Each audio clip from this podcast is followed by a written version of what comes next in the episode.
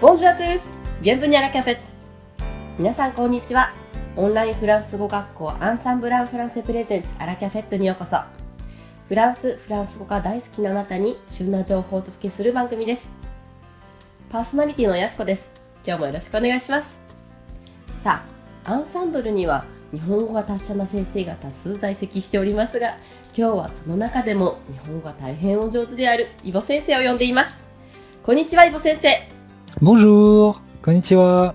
安子先生、よろしくお願いします。よろしくお願いします。では早速ですけれども、イボ先生に自己紹介をしていただきましょうか。イボと申します。シェルブールで生まれた。シェルブールは知ってますか？あ、シェルブールといえばシェルブールの雨傘そうです。キャトリン・ドネル。そうそうそう。あ、すいませんです。エクザクトモ、エクザクトモ。そうそう。で、子供の時は、まあ、シェルブルで過ごしました。で、あとはパリの方で住んでて、20年間ぐらいで、あとは日本に来た。日本にはどれぐらい今いらっしゃるんですか？今は6年目かな ?6 年目、そうですね。もう6年もやはり日本で過ごされて、うん、そんなに日本語も勉強されたんでしょうか？あんまり勉強したことない日本語。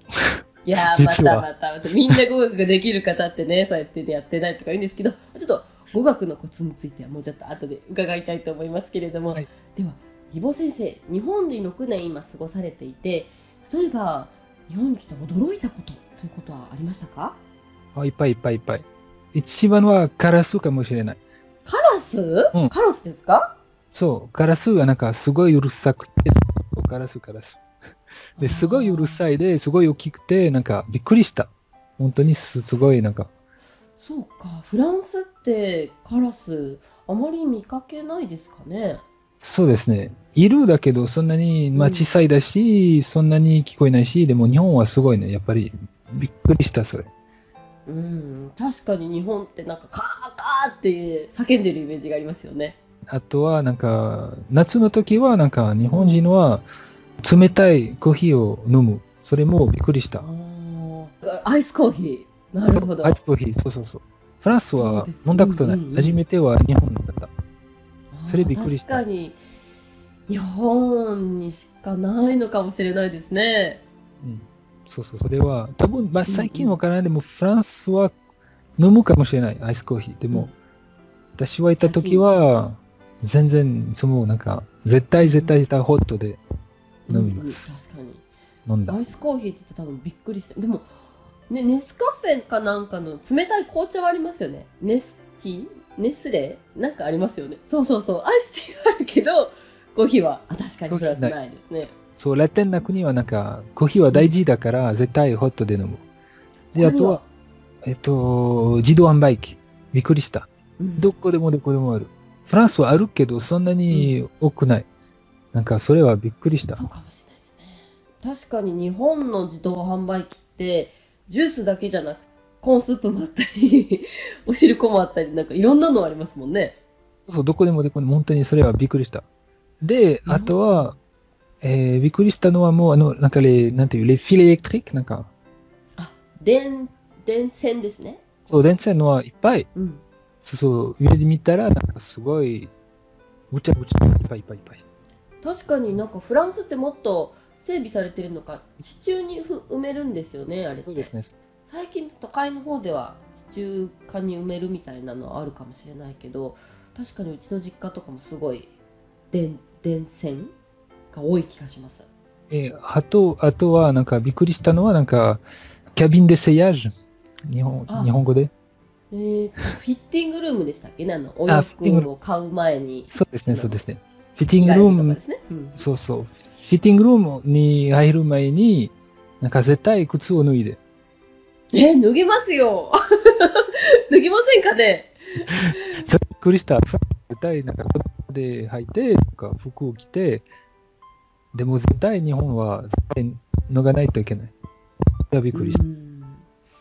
まあ、どこでも何かにちょっとこう地面でないところという概念がね、ちょっとフランスの方よりな、なんかもっと厳しいのかもしれないですね。うんうん。あとは、そうですね、なんか日曜日は店やってる。それはびっくりした。日曜日どころかコンビニ日本ありますやん。それは日本すごい便利と思った、その時。あやっぱりフランスの方から見たら、あの、日曜日もお店が開いてるとか、やっぱコンビニエンスストアとかっていうのは驚きの文化なんですか？そうですね。そうですね。でもフランスはそうそう。フランスは日曜日絶対何もない。まあ、朝は昼までなんかパン屋さん開いてるだけ。うんそうですねやはりフランスの方から見て日曜日のお店ですとか、ね、日本だったら当たり前みたいな感じのところも皆さん驚かれるのかなというのがなんかちょっと新鮮な感じがしましたけれども伊保先生のこの日本語お上手でしたね。今日は。全然いやいやいやもう全然とかそのまだまだ。ツッコミってですかね。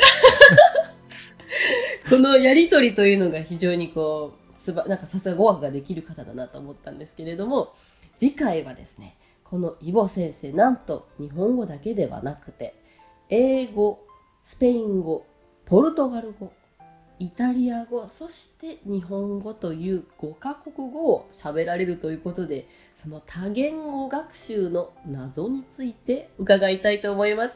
今日はイボ先生ありがとうございました。ありがとうございます。さて、本日のアラキャフェットいかがでしたか？リボ先生の日本語とても素晴らしかったですね。こちらの番組では皆さんからのご意見やご質問などをこちらのアドレスまで募集しております。ラジオアットマークアンサンブル FR.com です。皆さんどしどし応募してくださいね。それでは次回のイボ先生の会もまたお楽しみに。アビアントこんにちは。アンサンブルのミキです。本日のポッドキャストはいかがだったでしょうかこの番組を聞いてくださったあなたに素敵なプレゼントがあります。